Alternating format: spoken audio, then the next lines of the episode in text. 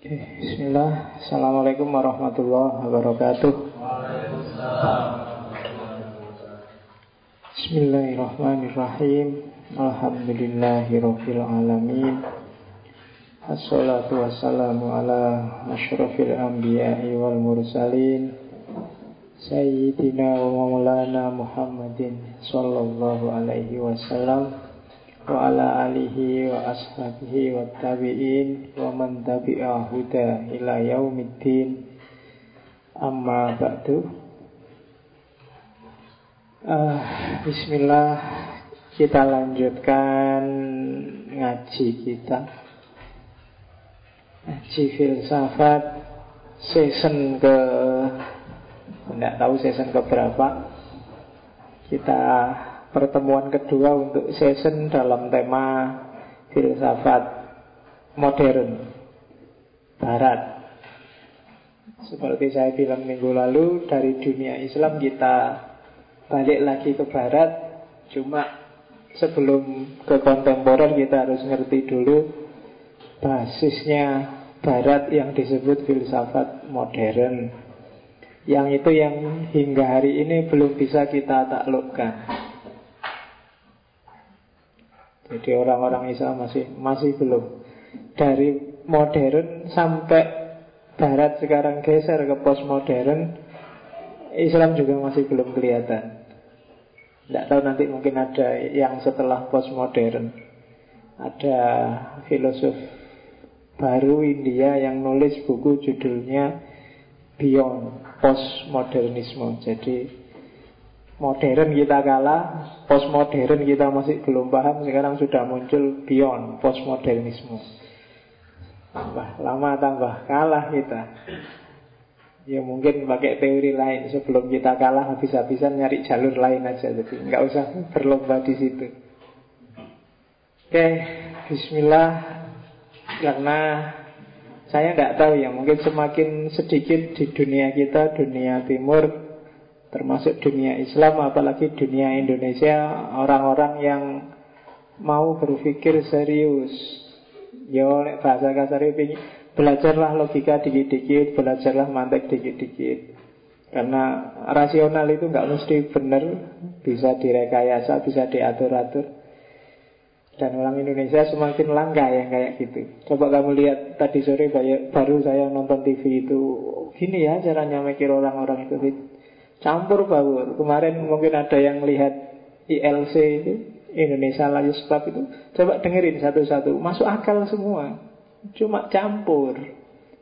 Campur itu orang kalau ngomong nggak bisa membedakan ini levelnya logika, apa level etika, apa level hukum, apa level estetika, pokoknya campur nggak karu-karuan.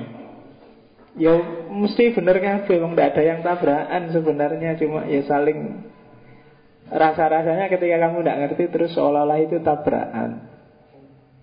Maka kadang-kadang perlulah dikit-dikit belajar mantek, belajar filsafat, biar berpikir mendalam. Jadi kalau kamu sudah capek nonton TV, sudah capek dengerin orang debat, dengerin orang diskusi, tidak jelas, tidak karu-karuan, nah, eh, paling tidak tiap malam kemis kita katarsis. Kita lihat orang-orang yang berpikir mendalam yang serius mikir hidupnya. Apalagi tema hari ini, humanisme. Minggu lalu saya sudah ngomong Renaissance sama Aufklärung di antara yang itu nanti melahirkan modernisme yang karakter paling kuatnya adalah lahirnya yang disebut humanisme. Humanisme itu mungkin kalau di bahasa Indonesia kan apa? Isme tentang manusia. Human tapi sifatnya isme. Dan ini luar biasa. Tema yang banyak orang seneng sekaligus banyak orang juga tidak seneng. Banyak orang yang suka dengan humanisme karena dianggapnya humanisme itu membawa pada dunia manusia, kemanusiaan, bikin manusia jadi manusia, tapi banyak juga yang nggak seneng. Karena dalam humanisme ada antroposentrisme, manusia jadi pusatnya. Banyak kalangan agamawan yang tidak seneng karena bagi mereka pusat itu tidak boleh manusia. Pusat itu harus Tuhan. Ranking 2 Nabi, ranking 3 apa? Ya, ijma, ya ijma aja nih ya manusia wae. Nabi juga manusia. Pokoknya nomor satu harus Tuhan. Dari teosentrisme tidak boleh diganti jadi antroposentrisme. Sementara itulah yang dipakai oleh humanisme. Jangan salah, dulu nenek moyang kita bikin Pancasila itu yang nomor dua kan humanisme kemanusiaan yang adil dan beradab itu sebenarnya humanisme. Saya tidak tahu Dulu mungkin yang ahli filsafat Pancasila nanti bisa menjelaskan Dari mana sangkan parannya Bung Karno dan kawan-kawan Sampai menemukan filsafat humanisme. Itu kira-kira ngambil humanismenya siapa sih? Saya nggak terlalu paham P4 Mungkin ngerti P4 nanti kelihatan Oh itu tau humanisme itu tau yang diambil. Mungkin gitu. Cuma karena Pancasilaku itu jelek Jadi Tidak ngerti aku humanisme sila kedua yang adil dan beradab itu Adab itu maksudnya apa sih? Maksudnya beretika apa yang ah, Itu perlu didefinisikan Kamu tiap hari kan baca itu kan Ketuhanan yang Maha Esa kemanusiaan yang adil dan beradab. Coba nanti ditanya presiden-presiden kita itu ngerti nggak maksudnya beradab? Adab itu apa? Kemanusiaan, manusia itu apa? Kemanusiaan itu apa? Bedanya apa manusia dengan kemanusiaan? Nah, itu kita jarang mikir sampai segitunya dalam semua hal. Ya, Bismillah kita mulai humanisme Bikin manusia jadi manusia bikin hidup lebih hidup kayak semboyannya rokok. Ya, ada yang rokoknya di sini bikin hidup lebih hidup. Ya. ya kalau ada yang bawa pagi-pagi jangan disedot sendiri. Masa kayak kanjane, cuma dapat asapnya. Bismillah, humanisme lahir di tengah-tengah dunia yang disebut peradaban modern. Cuma sebelum masuk ke humanisme sedikit saya ingin ngomong apa sih modern itu? Banyak orang salah definisi tentang peradaban yang kita sebut modern. Modern itu kalau dari akar katanya itu sebenarnya bahasa Latin moderna. Artinya sekarang atau baru atau masa kini. Itu secara literal gitu. Biasanya orang makainya untuk kebaruan Tapi sebenarnya diartikan sekarang juga enggak. Sekarang itu kan pasti baru Terus masa kini Ya masa kini itu ya sekarang Jadi intinya Berarti secara harfiah Kalau kamu punya baju baru Bisa disebut saya punya baju modern Kamu punya pacar baru Bisa disebut pacarku modern Secara harfiah kata-kata Jadi modern dari arti kata moderna. Oke, setiap orang bisa disebut manusia modern kalau gaya hidup dan perilaku hidupnya kekinian. Bahasa hari ini kalau dia up to date, tidak out of date, tidak jadul. Itu berarti dia orang modern. Istilah ini agak rancu dengan kalau hari ini kalian pakai istilah kontemporer. Kontemporer itu juga kekinian. Filsafat kontemporer yang kekinian itu hakikatnya ya dari segi definisi sebenarnya ya filsafat modern juga. Dari sisi kata-kata itu filsafat hari ini juga Meskipun kamu sebut ini sekarang sudah postmodern Pak Postmodern itu hari ini hakikatnya ya modern juga Tadi ada beyond postmodern itu juga modern juga dari sisi lafalnya karena modern artinya baru. Mahasiswa baru berarti mahasiswa modern. Kalau mahasiswa lama berarti mahasiswa jadul. Tua orang lulus lulus, ah itu apalagi? Iya. Kalah sama HP kan HP itu kan selalu baru Kamu masih jadul aja Harusnya sudah baru status sejak dulu mahasiswa S1 aja. Kapan S2-nya? Sejak dulu S2 harusnya 2 tahun sudah bertahun-tahun sampai 5 tahun loh. Kamu kok jadul terus? HP aja tiap tahun bisa serinya ganti dua kali. Kamu sampai 6 tahun, 7 tahun tidak ganti-ganti serinya. S1 terus. Oke, maka kamu harus jadi orang yang modern. Oke, nah itu dari sisi kata-kata. Cuma dari sisi istilah Modern menandai satu fase peradaban manusia. Kalau saya sebut peradaban berarti ini sudah mengakar, sudah meluas, sudah mendalam Modus hidup manusia. Tidak sekedar sifatnya lokal atau temporer atau kontekstual. Ketika sesuatu disebut peradaban Berarti pengaruhnya sudah luar biasa jadi modern adalah identitas bagi satu era, bagi satu zaman yang itu secara definitif disebut dimulai sekitar abad 15. Kurang lebih. Awalnya sebenarnya era Big Bang-nya minggu lalu yang tersebut Renaissance abad 14 agak akhir yang itu menjadi dewasa sekitar abad 18. Tapi status modern, filsafat yang disebut modern itu sekitar tahun 1500-an, abad ke-15. Tadi kalau kamu tanya loh, tadi kan definisinya modern itu baru pak Berarti orang klasik pun abad tengah pun pada zamannya juga modern Iya, cuma dari sisi definisi istilah mereka tidak disebut modern karena mereka tidak punya kesadaran modern. Jadi kesadaran modern itu kesadaran kekinian, kesadaran bahwa aku hidup sekarang di sini hari ini untuk besok. Kan banyak orang yang hidupnya sebenarnya hidupnya sekarang, cuma orientasinya ke masa lalu. Cara melihatnya ke belakang. Yang dipedomaninya Apakah aku sesuai dengan masa lalu apa enggak? Apakah sesuai dengan tradisi yang sudah berjalan apa enggak? Lihatnya ke belakang. Nah kesadaran bahwa aku hidup sekarang harus berjuang biar masa depan lebih baik. Itu yang disebut kesadaran modern.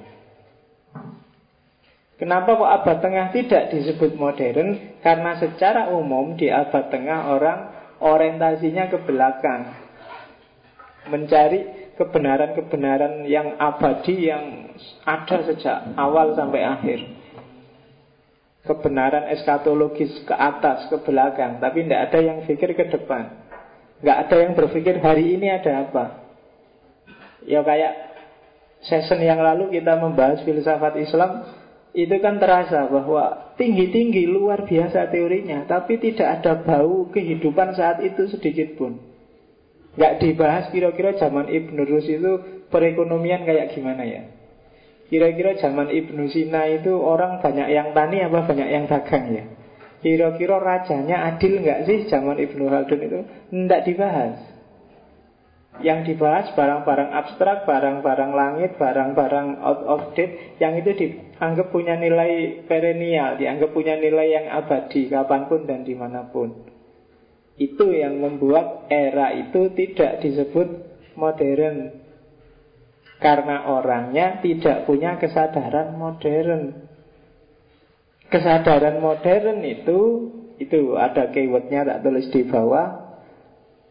Kesadaran bahwa hidup ini berubah. Kesadaran bahwa hidup ini bergerak maju kesadaran bahwa kamu harus juga mau berubah karena kehidupan ini berubah, kesadaran revolusioner atau kesadaran evolusioner. Tidak cuma revolusi, mungkin ada yang susah bikin revolusi, ya harus evolusi. Tapi yang jelas kamu harus punya kesadaran berkembang.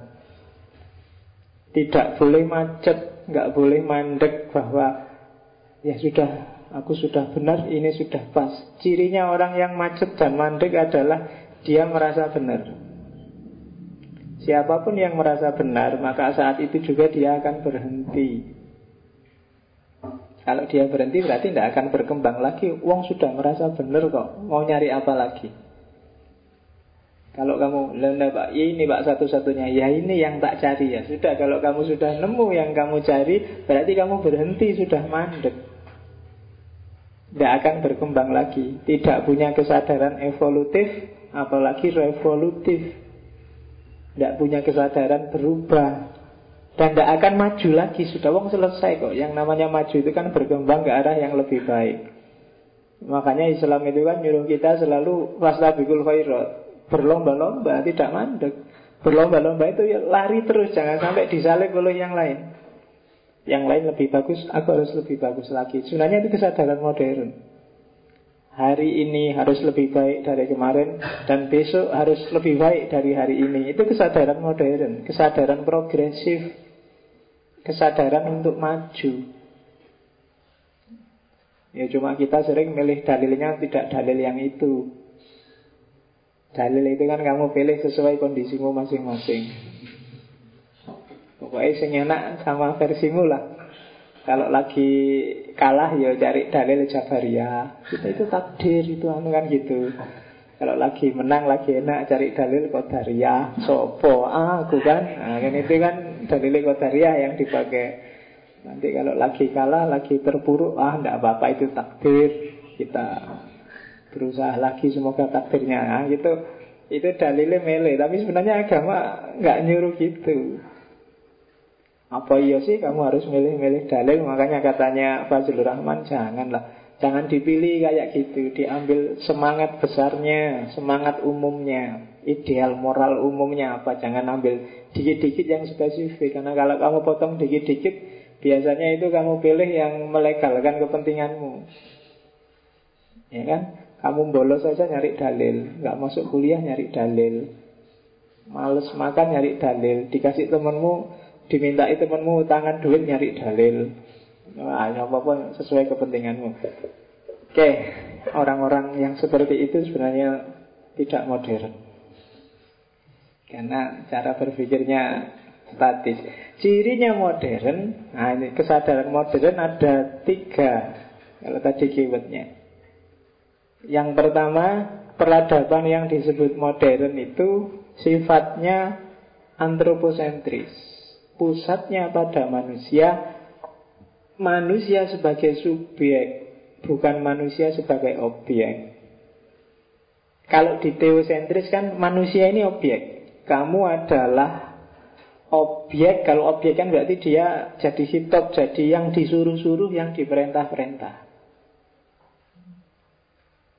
Kamu harus gini loh Kamu tidak boleh gitu loh Hidup itu harusnya gini Hidup itu tidak boleh seperti itu Itu kita objek Tapi peradaban modern dicirikan manusia yang jadi subjek kamu orang dewasa, atur dirimu sendiri, kamu ingin jadi apa, berjuanglah sendiri, peroleh itu dengan usahamu sendiri, subjek. Kan minggu lalu saya bilang orang-orang Barat itu sampai lahir Renaissance itu kan karena dia selalu dijadikan objek oleh gereja. A sampai Z dia disetir. Maka terjadi reformasi besar-besaran termasuk dalam agama Kristen yang melahirkan protestanisme Martin Luther dan kawan-kawan. Jadi membalik manusia jadi subjek. Tidak lagi dia jadi objek termasuk dalam agama Meskipun nanti ada dua corak, yang satu corak kalau dalam Islam namanya corak reformatif, corak tajdid, yang satu sangat ekstrim dan jadi ateis, dan yang setengah jalan ada yang jadi sekuler. Jadi porosnya satu, manusia dikembalikan lagi posisinya sebagai subjek. Nah, kalau dalam Al-Quran kan kita subjek karena katanya Allah ini Jailun fil ardi khalifah. Kalau khalifah itu berarti ya dia punya otoritas, punya tanggung jawab untuk merajai dunia. Nah, itu bahasa modernnya. Kita itu subjek yang otonom, mandiri, punya kuasa atas dunia sesuai kapasitas kita masing-masing. Yang ini di abad sebelumnya tenggelam, hilang. Itu yang penting kesadaran modern dan ini bagi saya jargon ini simple tapi saya nggak yakin kamu sudah jadi subjek hari ini. Subjek itu berarti mandiri, berpikir sendiri, mengejar, mengidentifikasi apa keinginanmu, kemudian kamu kejar sendiri sesuai dengan kapasitasmu. Kalau sudah kayak gitu, berarti kamu sudah subjek. Ya cirinya gampang. Kalau disuruh apa-apa, mesti kamu tanya balik. Bikin makalah ya, mesti kamu. Berapa halaman pak? Pastinya berapa pak? Pinggirannya ya, kalau bikin susah, minta diatur. Kan kalau disuruh sudah mau apa aja bebas Terus mesti terus kamu tanya Anunya gimana pak, itunya gimana Berarti kamu nggak terlatih jadi subjek Kamu bisanya harus diatur Harus diperintah-perintah Nah itu yang beda Termasuk yang levelnya pendidikan tinggi kayak kalian kan sudah mahasiswa kan Mahasiswa pun ya gitu Nunggu diperintah Nunggu saya di kelas biasanya nggak ngasih buku, bukunya bebas. Itu pun nanti mesti banyak yang tanya, Pak, buku apa Pak yang harus saya pakai? Ngomong bebas tinggal nyari. Nah, tak tanya lagi. Nanti terakhir kuliah mesti saya dikritik. Bukunya tidak jelas. Nah, itu mesti. Nah, bukunya semua buku bisa dibaca loh. Kalau tak ingin diatur, maunya tak atur. Ini referensi wajib ya, harus dibaca. Kalau ini referensi sunnah, kalau ini referensi makro, mungkin gitu. Padahal Wis tak bebas ke jadi subjek yang mandiri kejar sendiri referensi dalam tema-tema itu. Tapi ya tetap dadak nanti tanya. Itu yang yang berat. Kalau di barat mungkin karena kesadaran modernnya sudah mulai berkembang, kelas itu sebenarnya nggak penting nggak. Ceramah kayak gini mungkin malah diketawain. Jadi kalau di barat ya beberapa kali lah tak lihat Zaman saya di Kanada, di Singapura mungkin gitu. Di kelas itu sebentar dosennya. Contoh tema kita ini, ini bisa ditemukan di sini terus ngomong sebentar, paling nggak lama, nggak ada setengah jam terus selesai. Tapi mahasiswanya aktif luar biasa. Habis kuliah, Pak, saya konsultasi. Oh ya, nanti jam 10 sampai setengah 11 tak kasih waktu yang lain. Oh, kamu jam 11 sampai jam 12 masalahnya agak berat. Nah, nanti saya ngira jadi intensif ngobrol sama dosennya di luar kelas. Jadi dia ngejar baca buku tidak paham ketemu dosennya Pak ini tugasmu gimana? Oh, jadi pinter semuanya pinter sesuai kapasitasnya masing-masing. Kalau di Indonesia kan nggak jalan kayak gitu kan Kamu nunggu dosennya ngomong apa Dicuatet terus difotokopi bareng-bareng Waktu ujian diapalin Habis ujian selesai kamu nggak dapat apa-apa Ini itu yang terjadi selama ini kamu merasa Pak saya sudah lulus S1 Pak Tapi merasa blank aja Pak. Nggak ada apa-apa. Ya salam dewe Ya kan? Semua mengeluh blank Pak saya Pak. Blank lah kamu Patang tahun kuliah ngapain aja? Lah kok gelem-gelemnya kamu disuruh ngapalin Disuruh anu?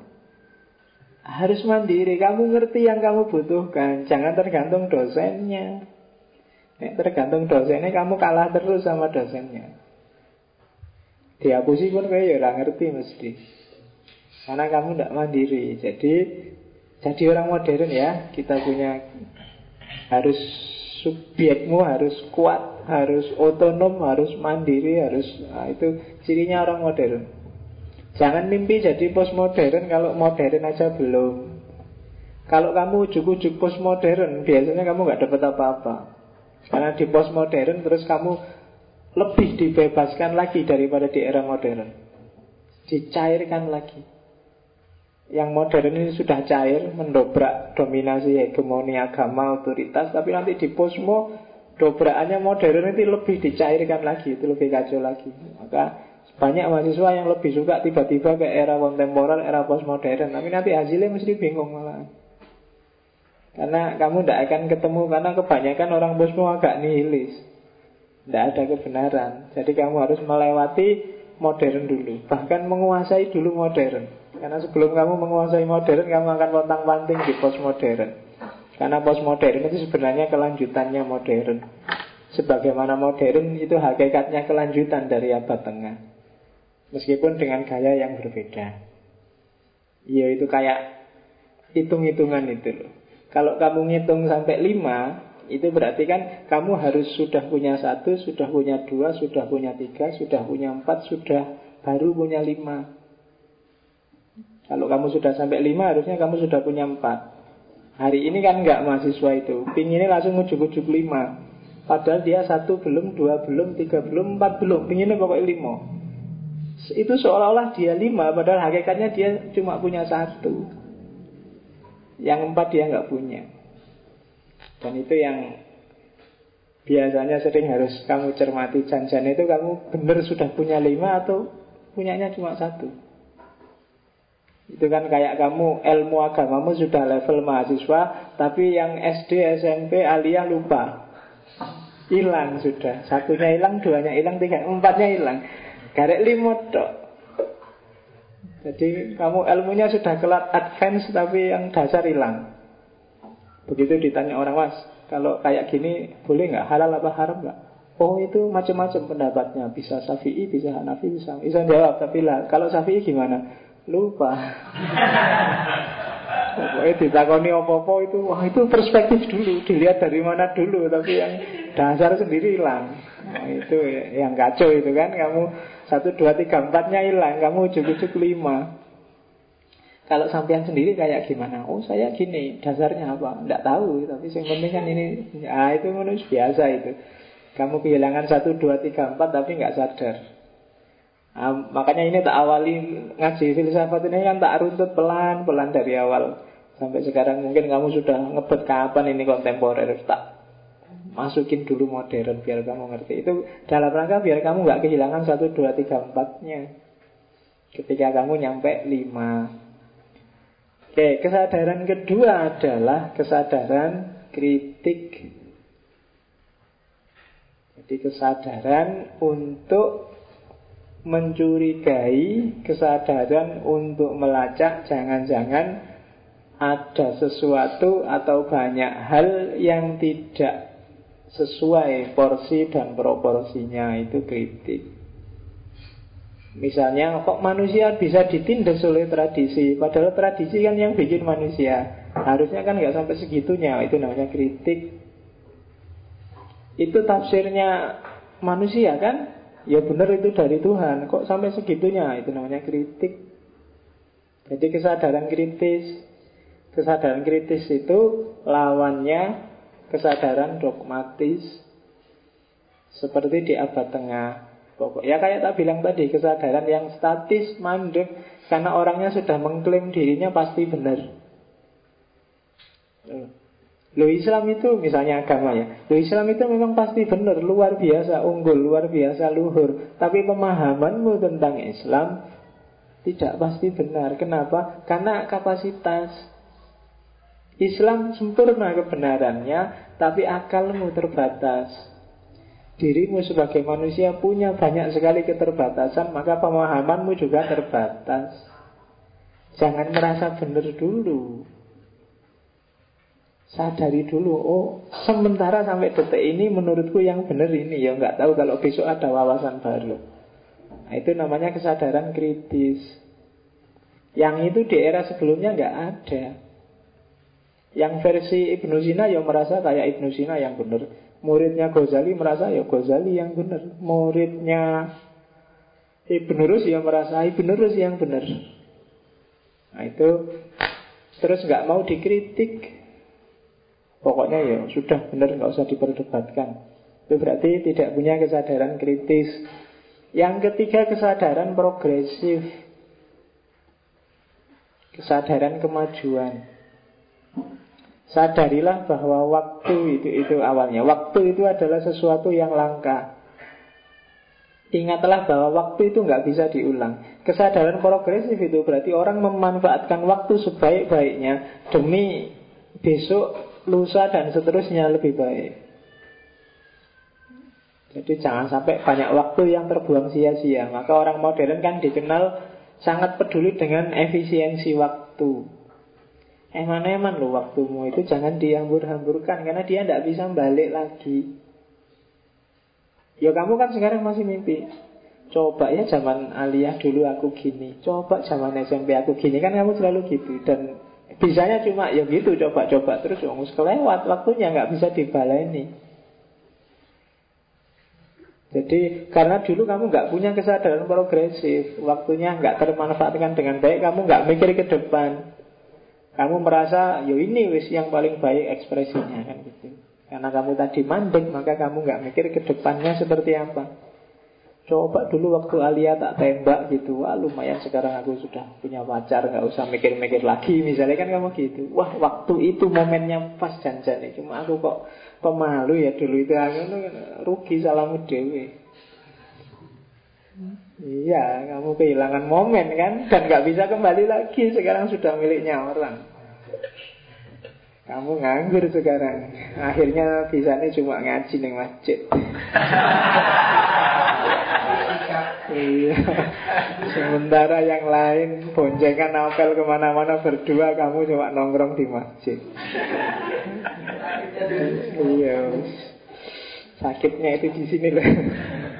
Oke Jadi Sebelum ke humanisme Jadi ciri kesadaran modern. Kalau kamu ingin disebut orang modern, berarti dia mandiri, otonom, bebas, kritis, dan progresif. Mereka yang terikat oleh apa pun, terkunggung oleh apa pun, kemudian tidak kritis dan tidak berpikir maju, maka dia tidak bisa disebut modernis, tidak bisa disebut orang modern. Karena itu ciri kesadaran modern. Nah, kesadaran semacam inilah nanti dalam dunia filsafat melahirkan namanya humanisme. Jadi paham isme tentang manusia. Cuma hati-hati memahami humanisme dalam filsafat Kadang-kadang itu merujuk pada fase era. Jadi ada ada jadi sifatnya historis, tapi juga kadang-kadang sifatnya ideologis, merujuk pada satu faham. Kalau itu satu era biasanya disebut yang kayak kita bahas sekarang humanisme renaissance. Itu era. Karena era ketika renaissance muncul saat itu juga lahir namanya humanisme. Tapi secara umum humanisme itu dipahami sebagai sebentuk ideologi. Sebuah aliran, sebuah cara berpikir yang memposisikan manusia sebagai sentral, sebagai pusat Kadang disebut antroposentrisme, kadang disebut homo mensura Manusia sebagai ukuran atau manusia sebagai pusat jadi awas keliru. Yang satu ngomong sejarah, ngomong itu kayak istilah salaf itu loh. Salaf itu bisa fase sejarah, bisa aliran, bisa ideologi. Kan ada dalam Islam itu era salaf terus era kholaf. Jadi kalau makanya kalau ada pondok pesantren salaf itu mungkin salaf di situ bukan salaf sebagai ideologi salafi, wahabi dan yang sejenis itu, tapi itu merujuk pada satu generasi sejarah yang disebut generasi salaf. Generasi salaf itu biasanya nabi, sahabat, tabiin, tabiin, tabiin. Itu biasanya disebut generasi salaf. Setelah itu disebut generasi kholaf. Jadi kalau ada pondok itu pondok NU kok Wahabi ya, pondok pesantren salaf. Enggak, itu maksudnya bukan salaf yang itu, tapi itu salaf yang fase sejarah. Sama kayak humanisme, ada humanisme renaissance yang kita bahas ini itu sebenarnya satu fase dalam sejarah. Yang itu lahirnya diawali di Itali ketika Renaissance booming, ketika banyak sarjana-sarjana membuka lagi hazanah Helenisme, filsafat Yunani, termasuk juga yang diwarisi oleh Islam. Dari situ terus lahir satu gerakan yang nanti dari segi berpikir disebut humanisme, dari sisi kebudayaan disebut kebudayaan modern. Itu sejarahnya begitu. Sementara kalau yang ideologi berarti itu satu cara berpikir, satu modus bernalar, yang memposisikan manusia sebagai pusat segalanya. Bagi orang-orang ini ya manusia intinya Tuhan itu tergantung manusia Disembah atau enggak disembah kan kuncinya ada pada manusia Disetujui atau enggak? Disetujui ada Tuhan kan kuncinya ada pada manusia. Berarti sentralnya memang manusia. Saya mengesahkan Allah Pak. Allah saya posisikan sebagai yang nomor satu. Loh ya kan kamu berarti intinya. Manusianya ternyata. Bukan Allahnya, meskipun Allah diposisikan nomor satu, yang memposisikan kan manusia. Manusia yang lain tidak tidak percaya bahkan adanya Allah. Nah itu terus dalam persepsinya orang-orang awal modern, oh berarti memang sentralnya ada pada manusia. Dulu orang Yunani bilang kosmosentrisme. Pokoknya intinya ada pada kosmos. Terus orang abad tengah bilang teosentrisme, intinya ada pada Allah. Katanya orang modern, siapa pun yang diposisikan jadi inti, yang memposisikan kan manusia. Berarti sebenarnya intinya ya manusia. Islamnya sih ya ada kayak gitu Tapi kan yang mengunggulkan Islam atau melecehkan Islam juga manusia Islamnya baik, indah, bagus, pasti benar dan sempurna Tapi yang Gara-gara Islam bunuh orang banyak, ngeperui toko-toko atau menyantuni orang banyak, menyayangi orang banyak kan manusia. Maka apakah itu agama, apakah itu budaya, apakah itu dunia sosial, bahkan apakah itu dunia eksakta, kuncinya ada pada manusia. Ya kalau pakai bahasa agama, berarti memang manusia itu khalifah.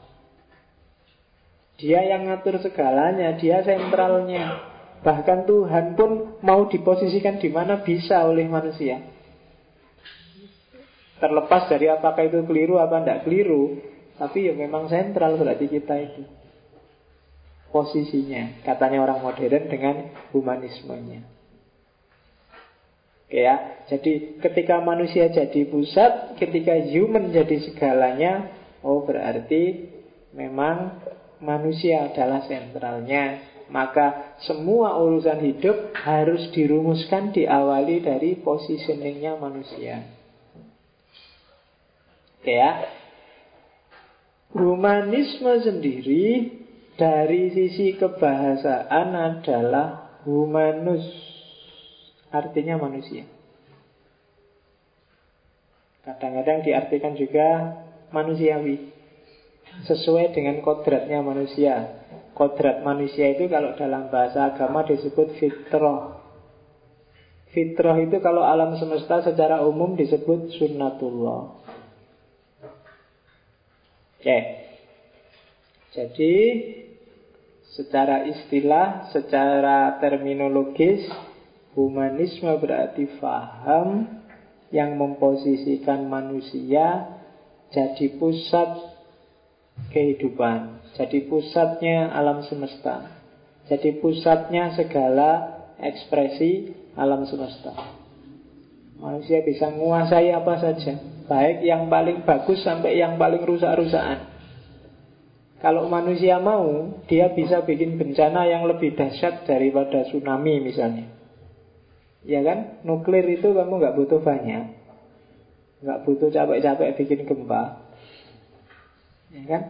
Coba semua nuklir yang ada di dunia Seperempatnya aja dinyalain semua. Kamu sampai anak turunmu tujuh turunan bisa hilang. Sudah nggak ada. Satu aja mungkin Indonesia itu gampang. Zaman dulu kan ada cerita Saya tidak tahu baru baca bahwa Perang Mahabharata itu ternyata juga melibatkan nuklir. Tak ngerti aku caranya dari mana. Jadi ada penelitian di Padang yang dulu disebut Kurusetra. Jadi ditemukan apa bekas-bekas nuklir dari bebatuan sisanya perang zaman itu. Cuma zaman itu mungkin tidak pakai anu, reaktor, nggak pakai apa modelnya panah, tapi ada nuklirnya mungkin gitu. Aku kurang ngerti ceritanya biar di panah langsung kena nuklir atau gimana. Silahkan kamu teliti ya. Banyak coba yang mau surfing-surfing di internet. Oh berarti manusia kan? Sejak dulu memang Dia punya power untuk mengontrol alam semesta. Karena memang diizinkan oleh Allah untuk itu. Kalau kamu yang percaya Allah. Karena nanti di antara kelompok humanis ada juga yang ateis Terus tidak sampai akhirnya tidak percaya dengan Allah. Oke, pada awalnya Orang yang disebut humanis itu orang yang tadi yang belajar buku-buku Yunani, buku-buku Romawi, Helenisme, termasuk buku-buku Islam. Khususnya yang berbau filsafat. Buku-buku itu diterjemah, dicetak, disebar luas. Dan orang-orang ini disebut humanis. Jadi orang yang menyebarkan ide Yunani dan Romawi lewat tulisan, lewat cetak ulang, lewat terjemahan ini orang ini disebut humanis. Ada juga istilah humanis bukan hu tapi humanista. Jadi, humanista ini anu akademisi. Jadi humanista itu guru atau murid, cuma akademisi ilmu-ilmu humaniora. Mungkin yang fakultas filsafat, kuliah di sosiologi, kuliah di antropologi itu bisa disebut humanista atau ya nanti berkembang jadi humanis itu. Jadi kamu boleh merasa dirimu, oh saya humanis, makanya gelarnya bisa dipakai S-hum. Kan banyak sekarang yang pakai hum sarjana humaniora karena memang zaman itu bidang ini disebut bidang humanista. Yaitu disebut ada filsafat moral, seni, puisi, sejarah, retorika, gramatika Itu kan bidang-bidang yang hari ini disebut humaniora Jadi saya nggak tahu sekarang kalau filsafat di UGM gelarnya apa? S-Fil ya? Bukan S-Hum ya? Bukan S2-nya yang M-Hum M-Hum Kalau di UIN S2-nya apa? M M-Hum juga Kalau di Usuluddin S fil tapi I. Iya. S fil I. Untung nggak ada S-nya. Untungnya Islam itu disingkat idok. Kalau disingkat Islamnya is, itu susah bacanya. Oke, jadi humanista. Manusia adalah sentral. Awalnya. Oke, sekarang terus gimana sih cirinya humanis itu? Ini tak ambil dari tulisannya Blessom The British Humanist Association Dia ketuanya. Orang layak disebut humanis Kalau dia memenuhi empat kriteria. Yang pertama Dia mandiri Otonom. Tidak bisa disebut humanis Orang yang disetir Orang yang dihegemoni Orang yang didominasi Orang yang pikirannya dibatas-batasi Yang ekspresinya dilarang-larang Ngapain kamu ke sini? Saya ke sini dipaksa bapak kosku misalnya. Ah itu berarti kamu bukan humanis. Tidak bisa disebut humanis. Perilakumu bukan lahir dari kesadaranmu sendiri.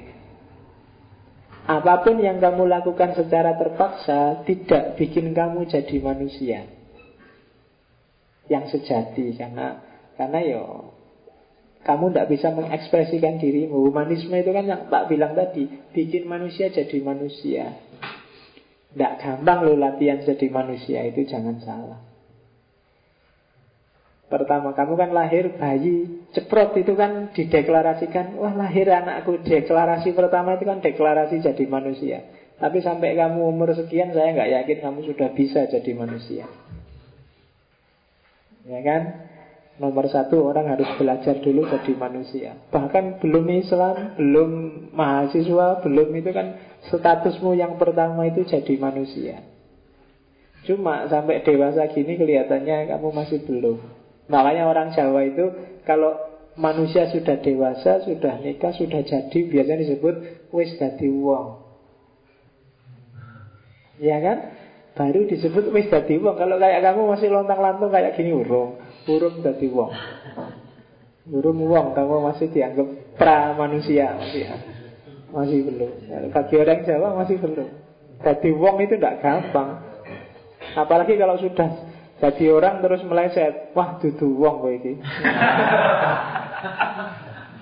ya kan orang Jawa punya idiomatik kayak gitu.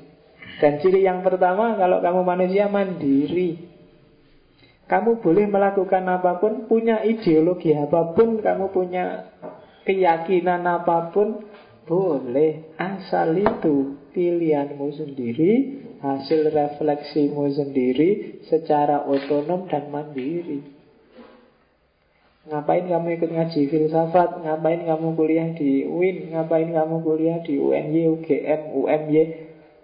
Nah itu kan pilihan saya sendiri dengan dasar ini loh Target saya ini. Ya Itu berarti kamu human Manusia. Tapi kalau masih banyak Dulu disuruh bapak Kalau nggak kuliah di UIN Mending nggak usah kuliah sekalian Macul aja di rumah. Terpaksa aku kuliah. Nah, Itu berarti bukan.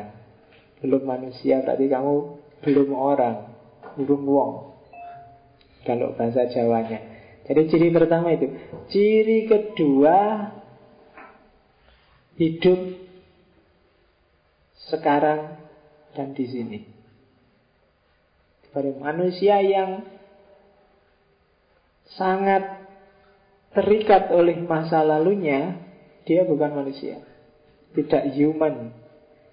Jadi mesti kamu jadi orang yang suka ngelamun. Ya kan ngelamun terus coba dulu ya kangen ya kok masa lalu terus nggak ngerti di depanmu ada apa pikiranmu di sana terus. Itu belum human. Kamu harus hidup di sini sekarang. Ke masa depan terus yang nggak jelas yang tanpa mikir yang di sini masa depan itu kan harus kamu pikir saat ini bukan terputus dari hari ini. Kalau orang terputus dari hari ini mikir masa depan itu kan disebut orang iya mimpi. Seandainya ya Seandainya ya kan kayak gitu itu. Coba aku jadi presiden, ya kan gitu. Coba pacarku Sophia Lajuba. Coba, ah, itu tidak mungkin kabeh. Kamu nggak mikir hari ini kondisimu kayak apa kok mikir jadi pacarnya Sophia Lajuba itu. Jalurnya lewat mana? ya kalau kamu kayak Ariel bisa. Yo ngajalah. Urusannya apa kok malah ke situ contohnya. Jadi jadi dirimu hidup sekarang di sini hari ini. Meskipun nanti progresif mikir masa depan. Masa depan jangan dipikir secara terputus dari hari ini. Kamu jadinya mimpi. Kalau terikat oleh masa lalu, kamu jadinya ngelamun. Berhayal, melamun. Yang ketiga, harus berani tanggung jawab. Tidak cuma memutuskan Human itu mele sendiri Tapi juga harus tanggung jawab terhadap pilihannya. Kalau kamu sudah bertekad Niat sendiri ingin kuliah di UIN Ya tanggung jawab dong. Kuliah. Masa sampai semester rolas? Nah iya kamu tidak tahu jawab itu berarti. Harus tahu jawab. Oh itu pilihan-pilihanmu sendiri. Oh tidak Bapak itu pilihannya Bapak. Dan semakin lama katanya Bapak tidak apa-apa Semakin dalam ilmunya. Ya, ya, ya rapopo itu. Tapi belum human berarti kamu memang belum manusia. Masih setengah. Yang terakhir selain tanggung jawab terhadap dirimu sendiri kamu juga harus bertanggung jawab care terhadap lingkunganmu, terhadap kemanusiaan secara umum. Gak boleh hanya gara-gara dirimu terus kamu mengorbankan orang banyak. Itu namanya belum manusia juga. Ya kan? Kejahatan lahir itu kan orang sebenarnya dia tanggung jawab loh pada dirinya sendiri tapi ngerusak orang lain. Koruptor itu kan orang yang sangat bertanggung jawab terhadap keluarganya. Saking pinginnya ngasih nafkah yang besar untuk anak istrinya Terus direwangi sampai korupsi segala Dia korbankan dirinya. Kasihan loh itu. Oh ya kan? Dari sisi itu dia bertanggung jawab. Cuma dari kriteria keempat itu sebenarnya dia bukan manusia. Dia tidak bertanggung jawab terhadap lingkungan dan terhadap kemanusiaan secara umum Jadi nggak cuma mikir dirimu tapi juga lihat sekelilingmu. Itu ciri seorang humanis. Jadi ada empat tanggung jawab, otonom, realistis hidup hari ini dan sekarang, bertanggung jawab terhadap diri sendiri dan bertanggung jawab terhadap dunianya. Kalau kamu sudah bisa memenuhi empat karakter ini berarti kamu sudah jadi manusia wis dadi wong kalau di Jawa wis dadi wong itu biasanya sudah punya kerjaan, sudah mapan, sudah punya istri. Karena memang orang yang sudah punya kerjaan, sudah mapan, sudah punya istri itu berarti dia bisa otonom. Enggak, enggak disetir-setir lagi. Selama kamu enggak punya kerjaan kan uang masih minta. Selama kamu masih minta ya kamu masih disetir-setir. Kamu masih diatur-atur. Dan ketika kamu sudah mandiri ya kamu mulai bisa mikir hidupmu. Ya kan, saat ini masih mahasiswa, belum mandiri, duit masih dikasih, nggak bisa hidup sekarang, kamu nggak mikir hidupmu hari ini, wong hidupmu sudah ada yang nanggung. Biasanya mikirnya aneh-aneh.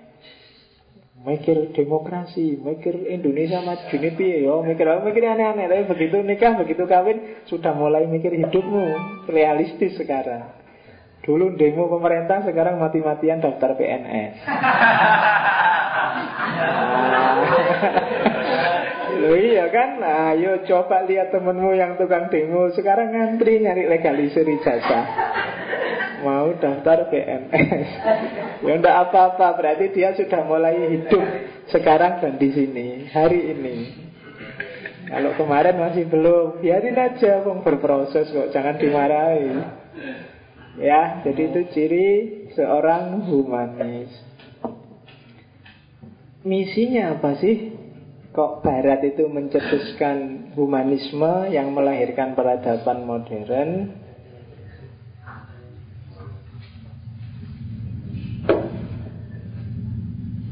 Jadi misinya humanisme adalah merebut manusia itu bahasanya agak puitis dari alienasi oleh obsesi masyarakat pada dunia sana dan mengakarkannya kembali ke dunia sini. Jadi ini yang humanisme renaisan itu. Kenapa sih orang renaisan itu melahirkan ideologi yang namanya humanisme? Seperti tak ceritakan minggu lalu Sebelum lahir modern Orang dijebak, dihegemoni, didominasi habis-habisan oleh gereja. Ada apa-apa diancam gereja. Mau gini nggak boleh disetir oleh gereja. Sehingga orang tidak bisa jadi dirinya sendiri. Dia teralienasi, dia terasing. Dia takut surga, eh takut neraka, memimpikan surga, memimpikan penghapusan dosa dan seterusnya. Tidak bisa hidup sekarang, mikirnya akhirat terus. Jadi ngurusi dunia nggak bisa, yang bisa ngurusi akhirat. Pikirannya ada di akhirat. Dan itulah maka humanisme dalam tanda petik menyelamatkan manusia yang terjebak oleh hegemoni formalisme agama pada era itu di zaman Renaissance. Jadi oh kalau kayak gini ini manusia nggak jadi manusia ini, ini disetir terus. Dia tidak bisa mengekspresikan keinginannya sendiri. Mikir dewe nggak boleh, wong mikir kayak Galileo dan kawan-kawan itu kan Mikir itu eksakta padahal. Itu pun disuruh manut gereja. Eksak itu kan barang pasti. Tak lihat, oh ini teh ini warnanya coklat. Tapi kalau gereja bilang tidak bisa. Semua teh warnanya putih misalnya. Loh ini coklat. Putih, ayatnya itu loh ada. Putih kalau teh itu. Itu gereja. Jadi barang yang sudah jelas-jelas kelihatan Tidak boleh harus manut apa fatwanya agama Oh, agama bilang gitu kok. Loh, tapi kenyataannya coklat ya. Enggak. Ayatnya itu jelas. Bisa tak bukakan langsung kalau nggak percaya. Kan banyak kan yang kayak gitu sekarang dalam hidup kita. Padahal ayat itu kan tak bilang berarti yo versi yang baca. Islam itu menganjurkan kita milih partai apa gitu kan. Ayatnya ada. Sudah sesuai dengan surat anu ayat sekian. Nah, itu kan contohnya seperti itu. Kekangan seperti itulah nanti yang melahirkan revolusi yang namanya Renaissance dan melahirkan ideologi namanya humanisme. Melahirkan satu budaya baru namanya budaya modern. Orang dicabut dari hegemoni gereja, kemudian disuruh mandiri, berpikir sendiri, dari situ lahir booming ilmu pengetahuan. Jadi manusia tidak semata-mata dia harus mengabdi pada Tuhan, tapi dia juga harus mengatur dunia. Selama ini manusia diposisikan hanya sebagai penyembah Tuhan. Diposisikan harus apa ya? Harus danga. Oh, bahasa Indonesia ini danga itu. Harus mengada terus. Jadi nggak nggak melihat ke bawah, nggak melihat realitas sekeliling. Pokoknya harus ke sana terus. Nggak mikir lingkungan sekelilingnya jadi apa. Peduli amat masyarakat kayak gimana, tanggaku ada yang miskin apa enggak. Yang penting Allah ridho padaku. Ah, yang penting Tuhan mengampuni dosaku. Dan itu yang terjadi di abad tengah. Orang berlomba-lomba mengejar keselamatannya sendiri-sendiri. Bahkan kadang-kadang menyusahkan tetangganya juga tidak apa-apa. Malam-malam berdoa keras-keras, sholat tahajud, itu tonggon wah berisik. Nah itu tidak apa-apa, yang penting aku masuk surga, kamu nggak bisa tidur ya terserah. Kayak kayak gitu, ya kayak kamu misalnya di kos-kosan temanmu lagi tidur, kamu sibuk tahajud, wiritan, pakai tasbih kuwede lagi, subhanallah, temanmu nggak bisa tidur. Apalagi wiritannya pakai yang cekrek-cekrek itu, cekrek, cekrek, cekrek, halah telingamu gatel. Ya benar itu wiritan. Kamu masuk surga sendirian, temenmu komplain, dia sholat nggak bisa, tidur nggak bisa. Kasihan. Nah itu itu yang didobrak oleh orang-orang humanis. Masa kayak gitu sih agama itu? Kita nggak bisa jadi manusia. Oke. Nah, cara berpikir seperti itu ada fase-fasenya. Yang pertama yang ini tadi, yang renaissance. Jadi mendobrak kehidupan terkungkung oleh agama, kemudian diserang untuk kita bebas. Wong kita manusia itu bebas kok. Dan sebenarnya ideologi kebebasan itu sudah lebih awal lahir dan subur di dunia Islam. Meskipun Islam kemudian seret, macet, dan hilang. Tapi ini etos rasionalitas kebebasan ini hidup lagi di barat. Dan itu yang dibawa oleh orang-orang barat dari dunia Islam. Banyak di antaranya seperti tak ceritain minggu lalu yang dia murid-muridnya Nizomia, santri-santrinya Ghazali dan kawan-kawan pada zamannya. Terus pulang ke barat termasuk para pendeta mengajarkan kebebasan berpikir dan yang sejenis itu.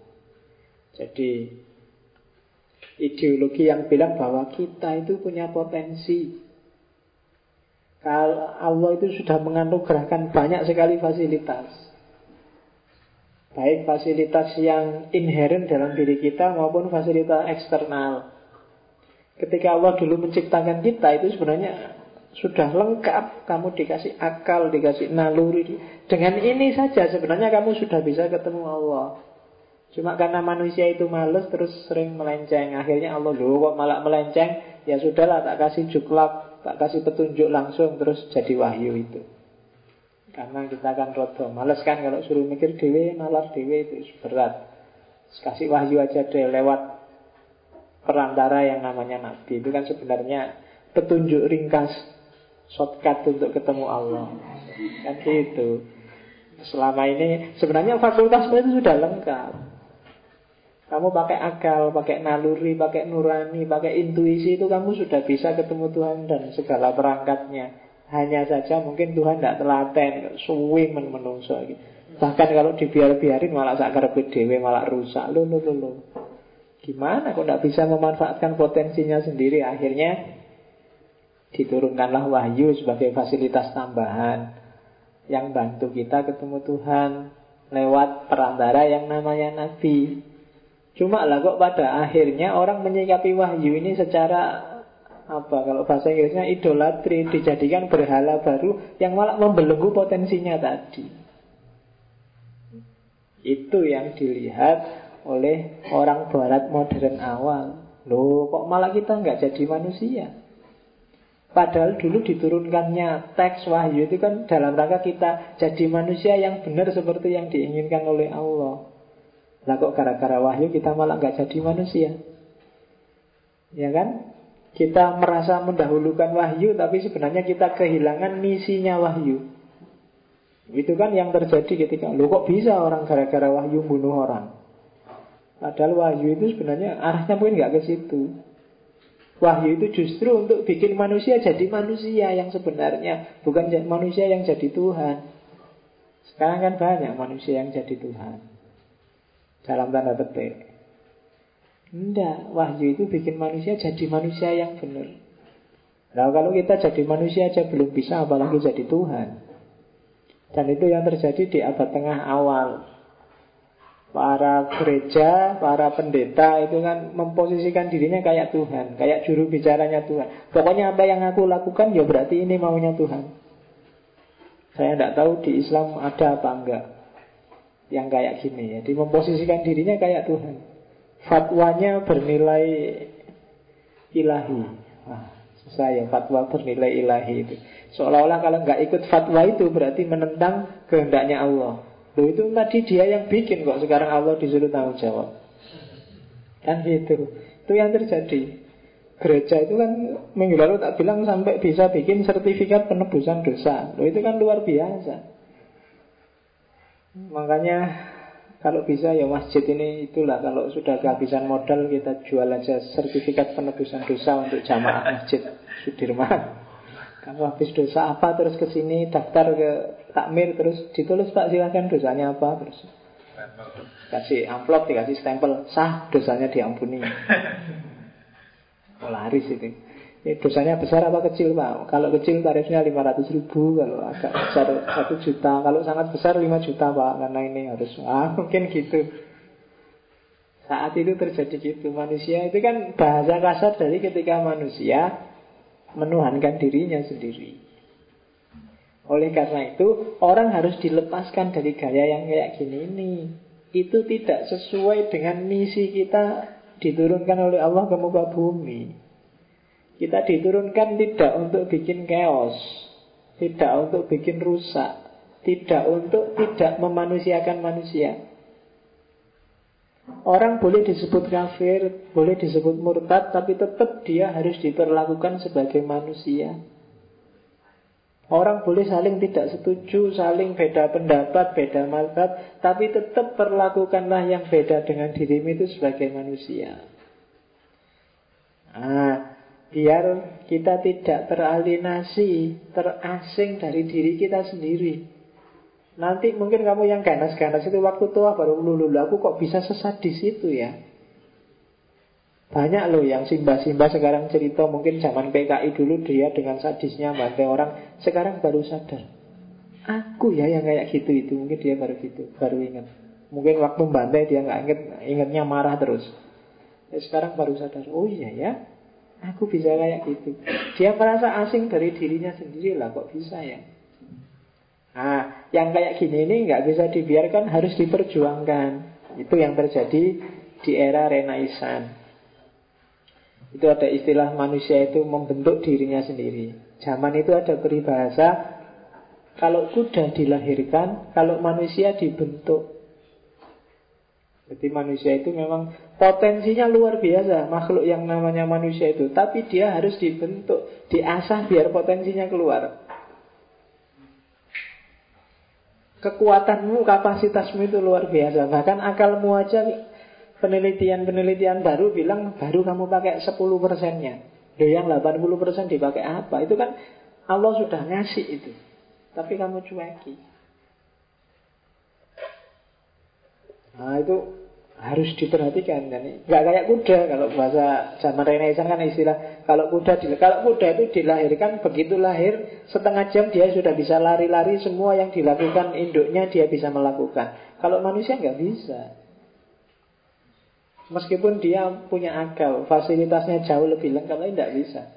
Bayi lahir bisa nunggu tiga tahun baru bisa jalan lancar kayak ibunya bapaknya. Kalau ada yang bisa langsung jalan, langsung lari itu mungkin malah kaget bapaknya. Ya kan?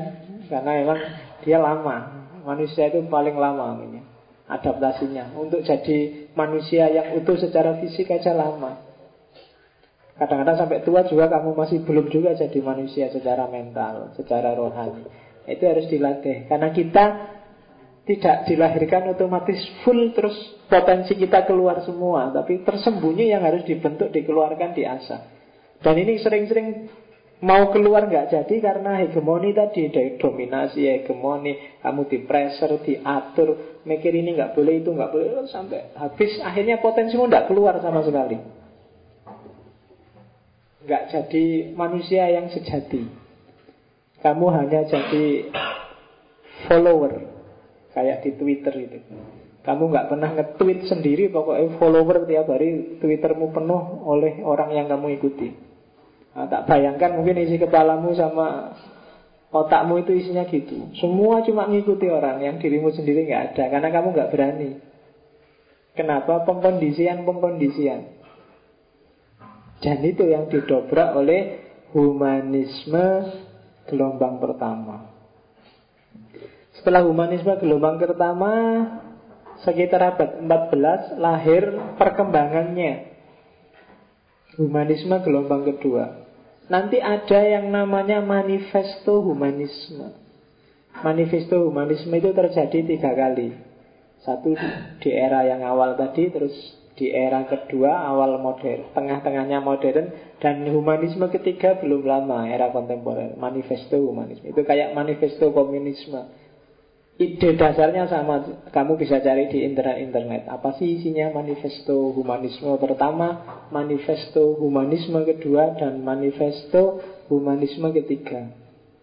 Karena organisasi-organisasi, lembaga-lembaga humanis itu banyak.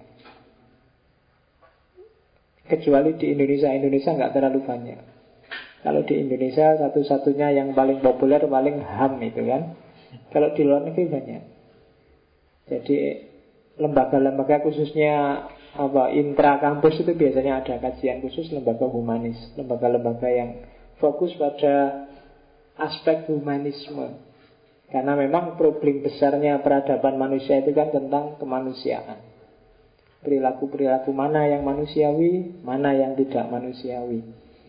Oke. Gelombang kedua lebih menekankan pada kodrat alamiah manusia. Bahwa manusia itu jadikanlah manusia Kembalikan sesuai fitrah dasarnya. Nggak perlu diatur macam-macam Biarkan mengalir sesuai fitrahnya. Ini humanisme gelombang kedua. Semua sudah ada patokannya. Semua sudah ada sunatullahnya. Manusia kalau pakai rusuh yang dulu sudah saya jelasin itu kan. Manusia terlalu banyak pakai topeng. Itu yang membelenggu dirinya. Lepaskan semua topeng itu Tampillah sebagai manusia yang sejati. Kalau dihitung coba Topengmu ada berapa kira-kira? Ada topeng yang namanya mahasiswa. Ada topeng yang namanya anak soleh. Ada topeng yang namanya muslim yang baik. Ada topeng yang namanya warga NKRI Ada topeng yang namanya NU Ada topeng yang namanya Muhammadiyah Ada topeng yang namanya Wah kayak kan topengmu itu banyak sebenarnya. Topeng yang namanya Jawa asli.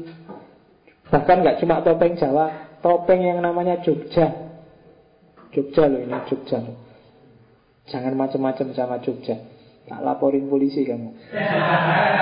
Oh, Iya kan? Itu kan Lu banyak kan topeng gitu Ya orang Jogja sekarang jadi sensitif ya Makanya hati-hati kamu kalau nulis di Facebook lo ya. Jangan sampai kamu siang-siang panas terus bilang Ah Jogja sekarang panas ya. Oh hati-hati kamu. Kalau ada yang tersinggung kamu dilaporin polisi. Berani-beraninya bilang Jogja panas. Jogja itu tidak panas. Kalau Jogja panas berarti yang salah mataharinya. Kok berani-berani dia mendekati Jogja? Sekarang banyak orang yang gitu sensitif. Oke, ndaklah lepaskan topeng-topeng yang tidak penting. Ambil topeng-topeng yang menurut kamu ya saya memang harus kayak gini. Dan pilih topeng-topeng yang sesuai fitrahmu. Yang sejalur dengan panggilan nuranimu. Hati nuranimu tidak akan salah. Kecuali hati nuranimu sedang gelap. Tidak jernih. Makanya Nabi bilang, dosa itu apa yang bikin gak enak di hatimu. Itu kan gitu. Bahkan Nabi bilang kalau kamu bingung ada masalah istafti kalau minta fatwa hatimu. Jadi Nabi nggak pernah bilang istafti minta lah fatwa pada kiaimu atau pada MUI nggak ada. Adanya pada hatimu yang disuruh berfatwa. Itu kalau hatimu jernih, kalau sudah kotor ya raiso diminta fatwa kayak gimana pun. Budak wisan Kalau katanya Ghazali kan gitu. Hati itu kan kayak kaca. Kamu melakukan kesalahan sekali Keliru sekali Ada kotornya satu. Diulangi lagi kotor lagi. Diulangi lagi kotor lagi. Lama-lama tidak jernih. Kamu minta fatwa hatimu pun jadi nggak jernih. Oke Itu humanisme gelombang dua. Humanisme Gelombang ketiga itu humanisme belakangan abad 20 ke belakang sampai hari ini. Masih humanis juga Tapi yang diserang justru modernisme.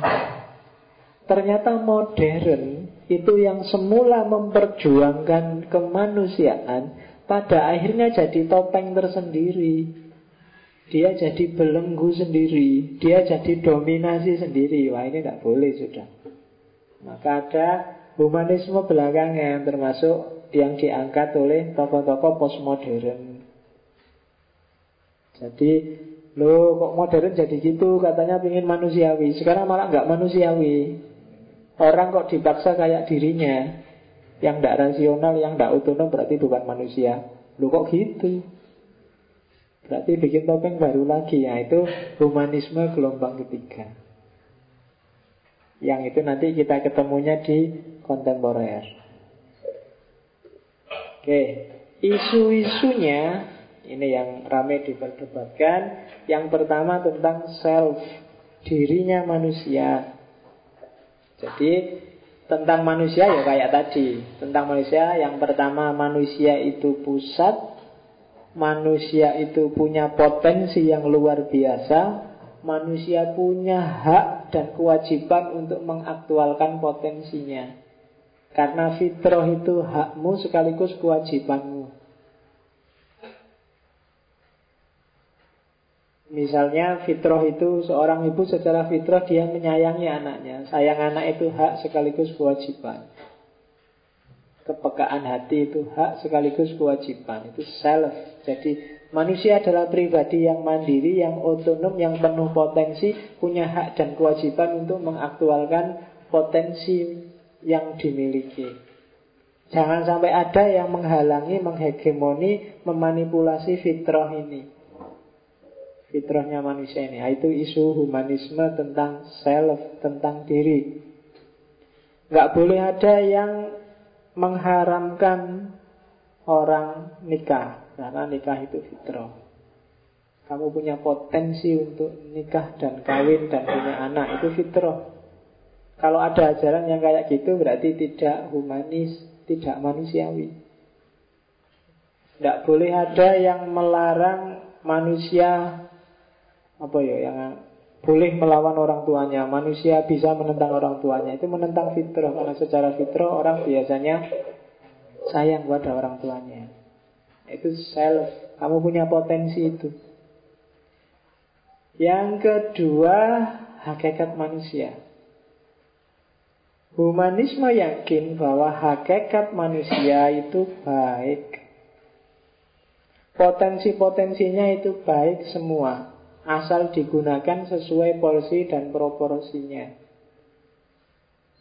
Kawin itu fitrah dan pasti baik kecuali digunakan tidak sesuai porsi dan proporsinya. Jadi kamu nikah terus kawin sama istrimu itu baik. Bahkan sangat baik wong itu fitri.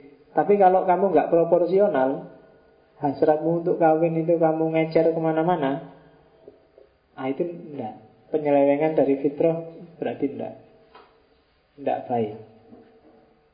Jadi fitrahnya benar. Lupa, kan fitrah pak saya cowok suka sama cewek. Iya. Cuma cara menggunakannya yang kamu keliru. Cara mengaktualkan potensimu itu yang tidak pas. Kan gitu. Jadi fitrahmu baik, tapi kalau tidak sesuai dengan dalam porsi dan proporsinya ya perlu dipermasalahkan. Karena ketika itu tidak sesuai dengan proporsinya, kamu akan nabrak fitrah, nabrak hak dan kewajibannya orang lain. Itu pasti. Ya kayak tadi kalau kamu suka ngecer kan kasihan nanti calon suaminya yang kamu ngecer. Kasihan nanti gimana ngatur urusan keturunan, urusan legalitas anak muda, macam-macam panjang resikonya. Setiap dosa, setiap kesalahan, setiap penyelewengan dari fitrah itu mesti resikonya besar. Ya kayak tadi loh, fitrah bahwa kamu sayang sama anakmu, ingin membiayai anakmu sampai kuliah. Tapi kalau caramu membiayai dengan cara korupsi itu penyelewengan dari fitrahmu. Jadi sudah keluar dari hakikatnya. Karena korupsi itu justru tidak fitri dalam dirimu. Korupsi itu kan maling. Maling itu kan sesuatu yang anti fitrah karena manusia tidak tidak dikasih potensi untuk maling. Nah, itu hakikat manusia.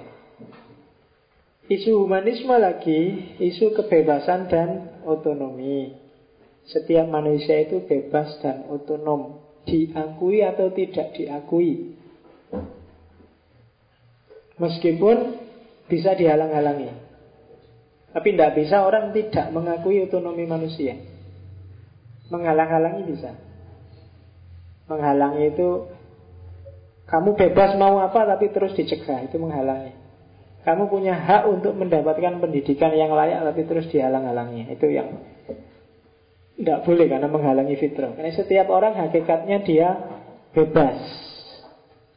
Jadi harus ada sistem Makanya nanti di filsafat modern ada banyak tokoh filosof sosial Rousseau, Thomas Hobbes, dan kawan-kawan termasuk minggu depan Minggu depan mungkin tak awali dari Machiavelli Machiavelli itu filosof politik yang terkenal agak Ya nanti kita lihat apa sih ngomongnya Machiavelli. Setelah Machiavelli kita ngomong filosof Perancis yang unik luar biasa. Anak pencerahan juga namanya Voltaire. Ada apa dengan Voltaire nanti kita lihat. Pikirannya agak khas, agak lucu-lucu kalau Voltaire. Oke, itu jadi isu humanisme yang ketiga adalah kebebasan dan otonomi manusia. Ah, sekarang macam-macamnya humanisme Selain tadi yang tak sebut, yang tak jelaskan di depan kan ada namanya humanisme renaissance. Di luar itu dalam perkembangannya biasanya ada kategori-kategori lagi. Ada namanya modern humanisme. Modern humanisme itu sering disebut juga naturalistik humanisme, kadang disebut juga scientific humanisme, ethical humanism atau democratic humanism. Jadi modern humanisme itu, humanisme modern itu filsafat naturalistik. Naturalistik itu berarti basicnya adalah nature yang alami-alami, yang fitri-fitri, yang cirinya adalah menolak semua supranaturalis supernaturalis yang di luar yang fitri, di luar fitrahnya manusia, di luar akal, di luar empiris, itu berarti tidak ada, ditolak, dan lebih bersandar pada rasio ilmu pengetahuan. Kalau kehidupan sosial ya berarti demokrasi, kehidupan psikologis ya berarti perasaan kemanusiaan. Itu namanya humanisme modern. Tidak percaya atau tidak mengakui pranaturalisme. Jadi supernatural itu oh, itu apa sih bikinan-bikinan? Tidak penting sama sekali. Hidup kita tekanannya harus pada human, pada manusia dengan potensi terbesarnya yaitu akal rasio. Karena memang hakikatnya manusia adalah binatang yang berpikir, berakal. Jadi kalau tidak mikir ya bukan manusia namanya. Maka hakikat human, hakikat kemanusiaan itu ada pada mikir. Kayak katanya cak lontong. Iya, mikir. Karena itu ciri kita manusia Makanya kamu hati-hati kalau pas hatimu sedang judik, lagi bete luar biasa, sedang marah, terus kamu bilang, saya tidak bisa mikir. Nah itu hati-hati. Karena manusia itu binatang yang berpikir. Kalau kamu tidak bisa mikir berarti tinggal binatangnya saja. Jadi kalau kamu merasa sedang tidak bisa mikir, lebih baik jangan mutusin apa-apa. Bila perlu jangan melakukan apa-apa. Karena kamu sedang tidak bisa mikir. Iya. Kalau sedang dekat denganmu Pikiranku serasa buntu hati-hati itu. Ya, Itu tinggal binatangnya yang keluar. Sebentar lagi muncul binatangnya itu mesti. Ah, karena kita binatang yang berpikir Begitu akalnya hilang Yang tinggal binatangnya. Mohon maaf pak. Saya buntu ini pak. Tidak bisa mikir. Hati-hati aku. Kamu sedang tidak bisa mikir Alternatifnya kan mesti ngawur Ngawur ya hati-hati juga Makanya kalau sedang sangat marah, kalau sedang sangat lapar, kalau sedang yang itu bikin nggak bisa mikir kalau dalam etika diskusi ada bulbahsi wal munadharah kamu disuruh berhenti dulu. Kalau sedang berdiri duduklah, kalau sedang duduk berbaringlah, kalau sedang berbaring tidurlah. Pokoknya jangan mikir, jangan melakukan apa-apa karena gawat kalau kamu sudah nggak bisa mikir itu. Mbok di sebelahmu ada tumpuan kitab Quran yang tebel, yang tafsir apa aja. Kalau nggak bisa mikir nggak ada gunanya. Quran hadis. Sebagus apa pun. Kalau pikiranmu jutek Sedang bete Dia tidak akan bunyi. Iya kan? Makanya kalau ada yang tanya Pak penting mana Pak? Wahyu sama akal. Lu sama-sama pentingnya Emangnya kamu apa gunanya wahyu kalau akalmu mati? Dia tidak akan bunyi. Makanya kan waktu ada Ali bin Abi Thalib gegeran sama Khawarij itu, waktu orang Khawarij marah-marah, Ali, kamu kok berani-beraninya bikin acara sendiri, bikin rundingan sendiri? Kita itu kan harus kembali pada Quran dan Sunnah saja. Jangan ngarang dong, katanya. Jawabannya Ali, ambil Quran terus dipegang. Loh ini loh Quran itu. Nih Quran. Coba gimana solusinya Quran terhadap masalah saya? Dia makhluk yang bisu Dia diem. Yang membunyikan siapa? Kita manusia. Loh orang tiap hari bilang Eh orang Islam itu ya kembali pada Quran dan Sunnah. Loh iya. Cuma untuk bisa memahami Quran dan Sunnah Akalmu harus sehat Bacanya kan juga pakai akal. Jadi kalau ada orang bilang jangan pakai akal, harus pada Quran. Loh ya Quran kalau nggak ada akal ya dia diam. Yang membunyikan kan akal. Itu yang kadang-kadang ngapain sih kayak gini diskusinya kok panjang-panjang, Wong sudah jelas. Yang tidak boleh kan akal-akalan ya. Kalau akal-akalan itu baru tidak boleh. Itu sekarang model mesti nggak enak itu. Itu akal-akalan. Ya, jadi modern humanisme nanti modern humanisme ini terbagi dua. Yang pertama religius humanisme sama sekuler humanisme. Kalau religius, apakah itu agama Islam atau agama Kristen? Makanya kalian kan sering lihat ada buku judulnya Humanisme dalam Islam. Humanisme Nurholis, humanisme Gus itu sebenarnya teori yang tak jelaskan di depan tadi, kemudian dicarikan dalil-dalil teologisnya dari Islam. Itu terus jadi humanisme Islam. Oh Islam juga menghargai kebebasan lo. Islam juga menghargai rasio lo. Islam juga nyuruh orang mengikuti fitrahnya lo. Islam nah, itu namanya nanti humanisme Islam. Islam itu ternyata humanis lo. Itu Terus jenis yang selanjutnya adalah sekuler. Kalau yang ini pakai akal saja tidak mengambil dasar dari luar diri manusia. Kalau yang religius tadi ngambil dasar dari luar diri manusia yaitu agama. Kalau yang sekuler enggak. Wis pakai akal aja. Yang penting akalnya waras mesti ketemulah jawabannya. Itu namanya sekuler humanisme. Nanti banyak orang yang anti humanisme termasuk di kalangan agama karena hanya melihat yang sekuler humanisme. Dianggapnya kalau humanisme itu mesti terus meninggalkan agama. Yo banyak lah misalnya kalau kalian buku baca buku-bukunya Harun Yahya misalnya. Itu kan dia anti humanisme karena bagi dia humanisme itu pasti ateis, pasti anti Tuhan. Tapi sebenarnya ada juga kategori humanisme yang religius, yang Islam.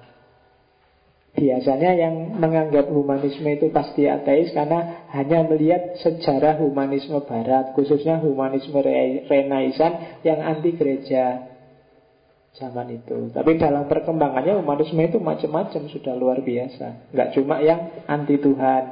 Makanya tak bagi dua, ada humanisme beragama sama humanisme anti agama. Cirinya seorang humanis yang masih beragama biasanya apa sih yang dilakukan dengan agamanya?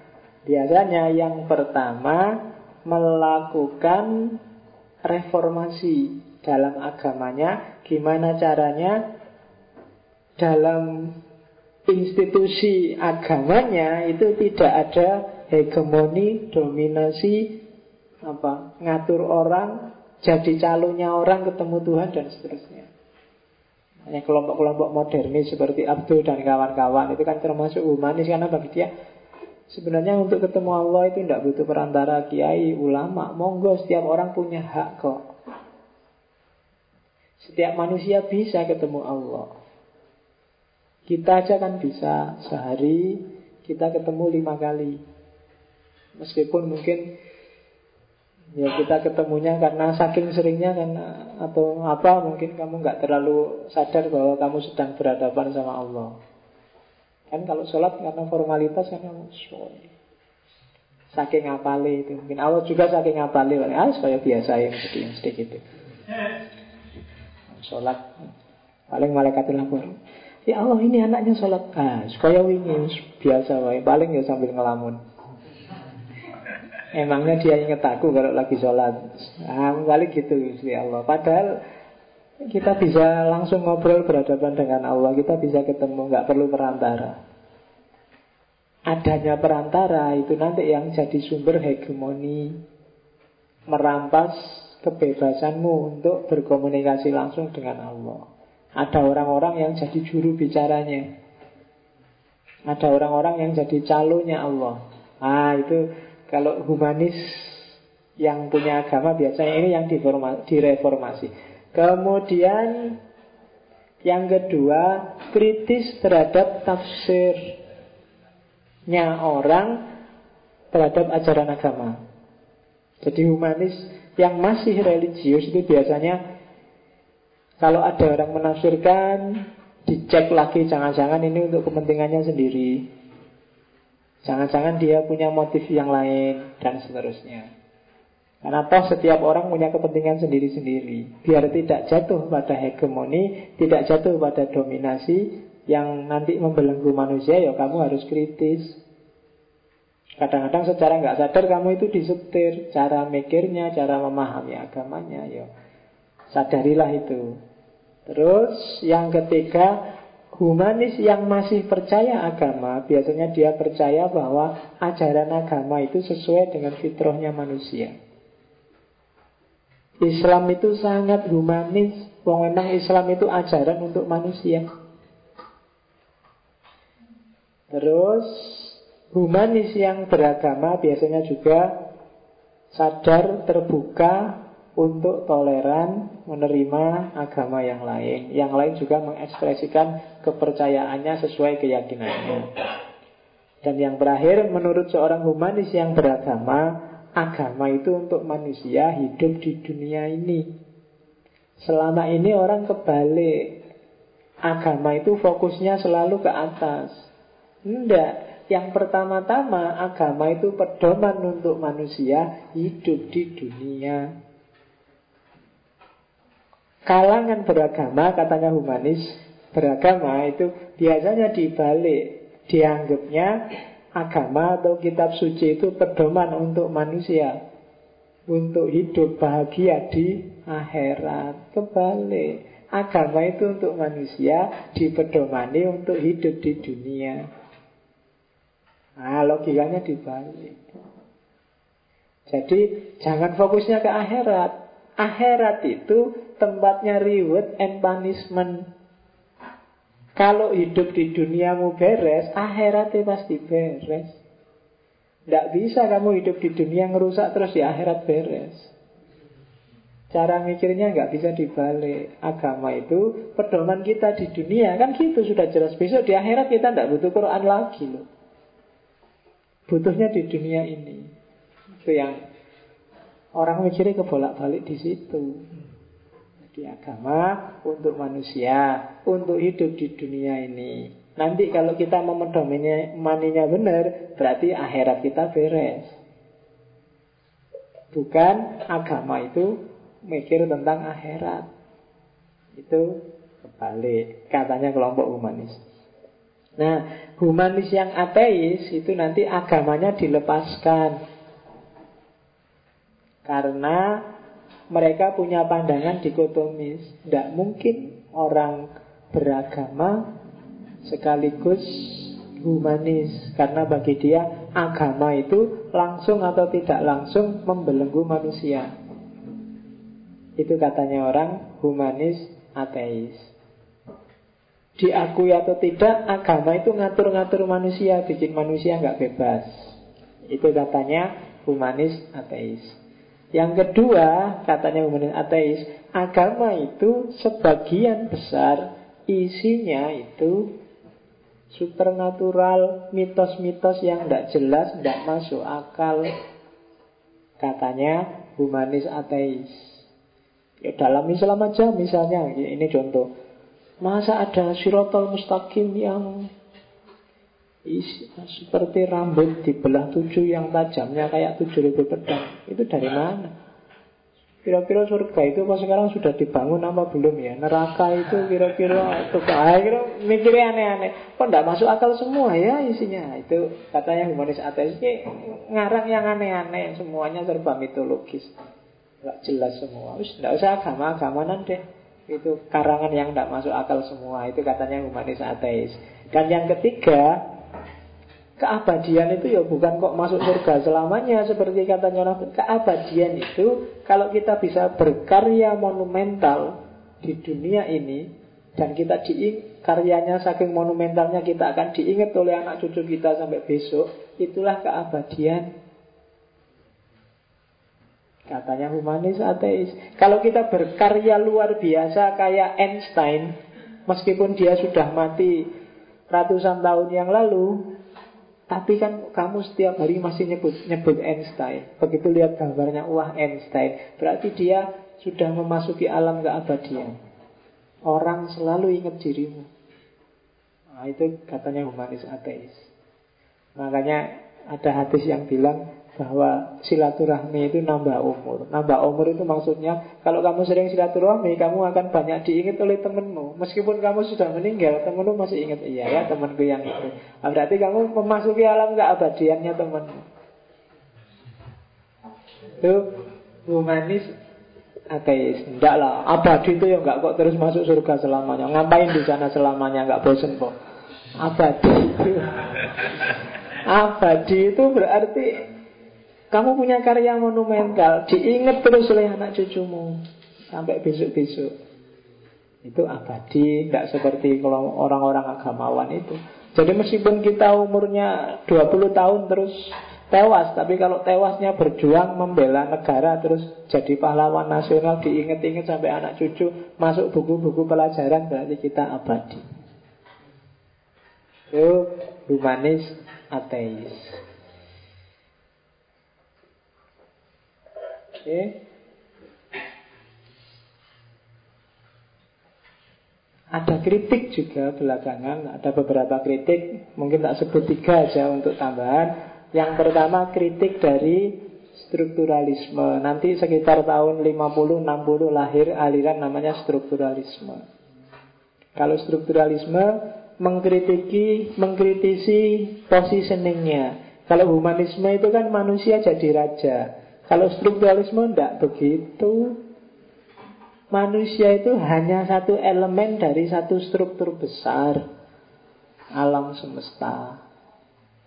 Manusia dia tidak mungkin jadi raja, wong dia juga butuh lingkungan sekelilingnya kok. Jadi manusia itu kan karena tarian-tarian sekelilingnya. Kamu jadi apa, posisimu sebagai apa, itu kan tergantung lingkungan sekelilingmu. Gara-gara struktur. Jadi penentunya bukan kamu kok di atas itu, tapi kamu di tengah-tengah struktur. Nah itu kritiknya strukturalisme. Ya nanti insya Allah akan ada sesi tersendiri tentang yang namanya strukturalisme. Tapi yang jelas strukturalisme mengkritik humanisme yang memposisikan manusia sebagai raja. Tidak begitu. Manusia tidak mungkin lepas dari alam semesta, dari lingkungan, termasuk dari dunia sosialnya. Ada tarikan-tarikan relasi. Itu strukturalisme. Kritik yang kedua, humanisme barat yang rasional, yang luar biasa itu jatuhnya kok malah jadi kolonialisme dan totalitarianisme ya. Barat itu dengan humanismenya loh kok akhirnya malah pergi ke mana-mana jajah. Itu dikritik secara historis. Kalau tadi kritik dari segi struktur, sekarang secara historis kok jadi gitu. Terus jadi totaliter. Totaliter itu semua mau diatur versi barat. Gitu loh. Humanis itu bagus, tapi kok terus kategori humanis atau tidak humanis yang bikin barat terus dipaksakan ke yang lain yang baik menurut barat tapi terus dianggapnya semua harus ikut kayak gini baru disebut baik. Nah, itu namanya totaliter. Beradab tidak beradab orang beradab itu orang yang gini gini gini gini terus begitu masuk ke dunia timur nah itu timur masih primitif masih kayak gitu. Nah, itu. Etnosentrisisme. Cuma yang jadi sentralnya Eropa Menganggap dirinya lebih besar, lebih beradab, lebih rasional, lebih manusiawi dibandingkan yang lain Terus yang lain dipaksa untuk seperti dirinya Bahkan lewat jalan namanya imperialisme, kolonialisme Loh kok jadi gitu? Jadi kolonial dan totaliter Itu dari segi sejarahnya Yang terakhir Ini nanti kritiknya postmodern. Namanya, lah kok subjek jadi pusat? Harusnya tidak begitu. Ada decentering subjek. Subjek itu jangan dipusatkan. Kalau dipusatkan nanti jadi totaliter. Jadi yang pertama coba dilihat. Nah, manusia itu tidak bisa dia ada di tengah. Manusia itu sifatnya dialektis dengan lingkungan sekelilingnya. Dan tidak bisa dibakukan yang ini manusiawi, yang itu tidak manusiawi.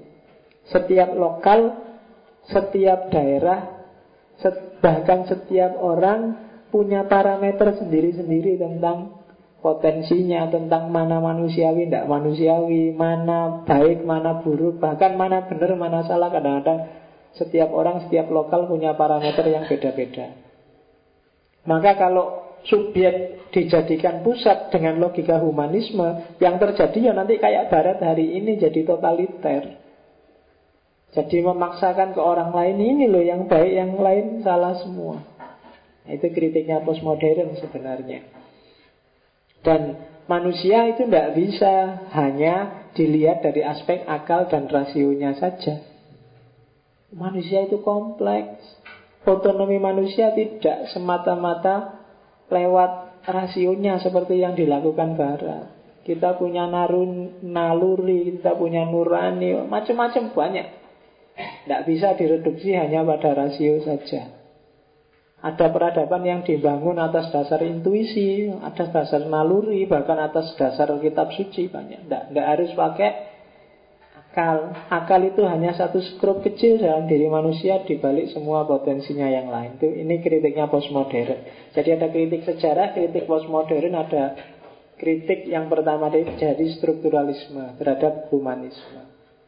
Tapi betapapun ya dia jasanya besar, karena ada humanisme lah kamu kenal hari ini ada HAM, ada PBB, ada lembaga-lembaga internasional. Itu kan karena orang merasa bahwa ada apa ada karakter kemanusiaan yang sama yang itu harus dilindungi. Ya meskipun tetap ada kelemahan-kelemahannya.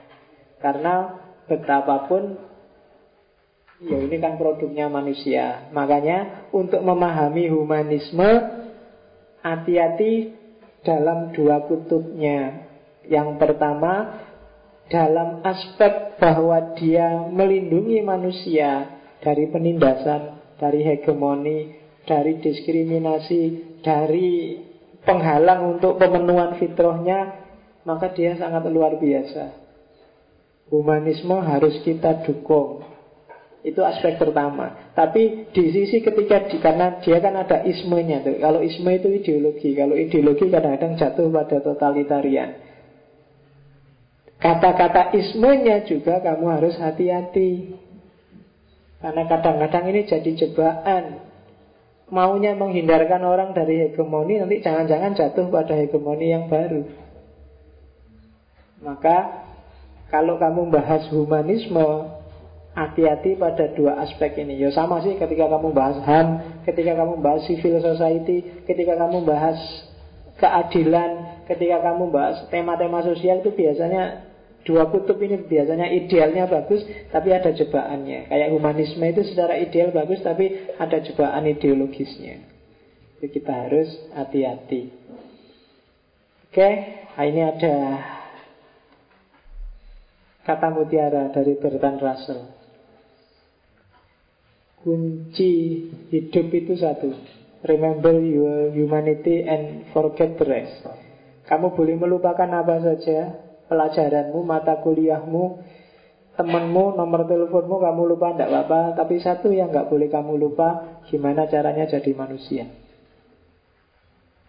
Itu aja.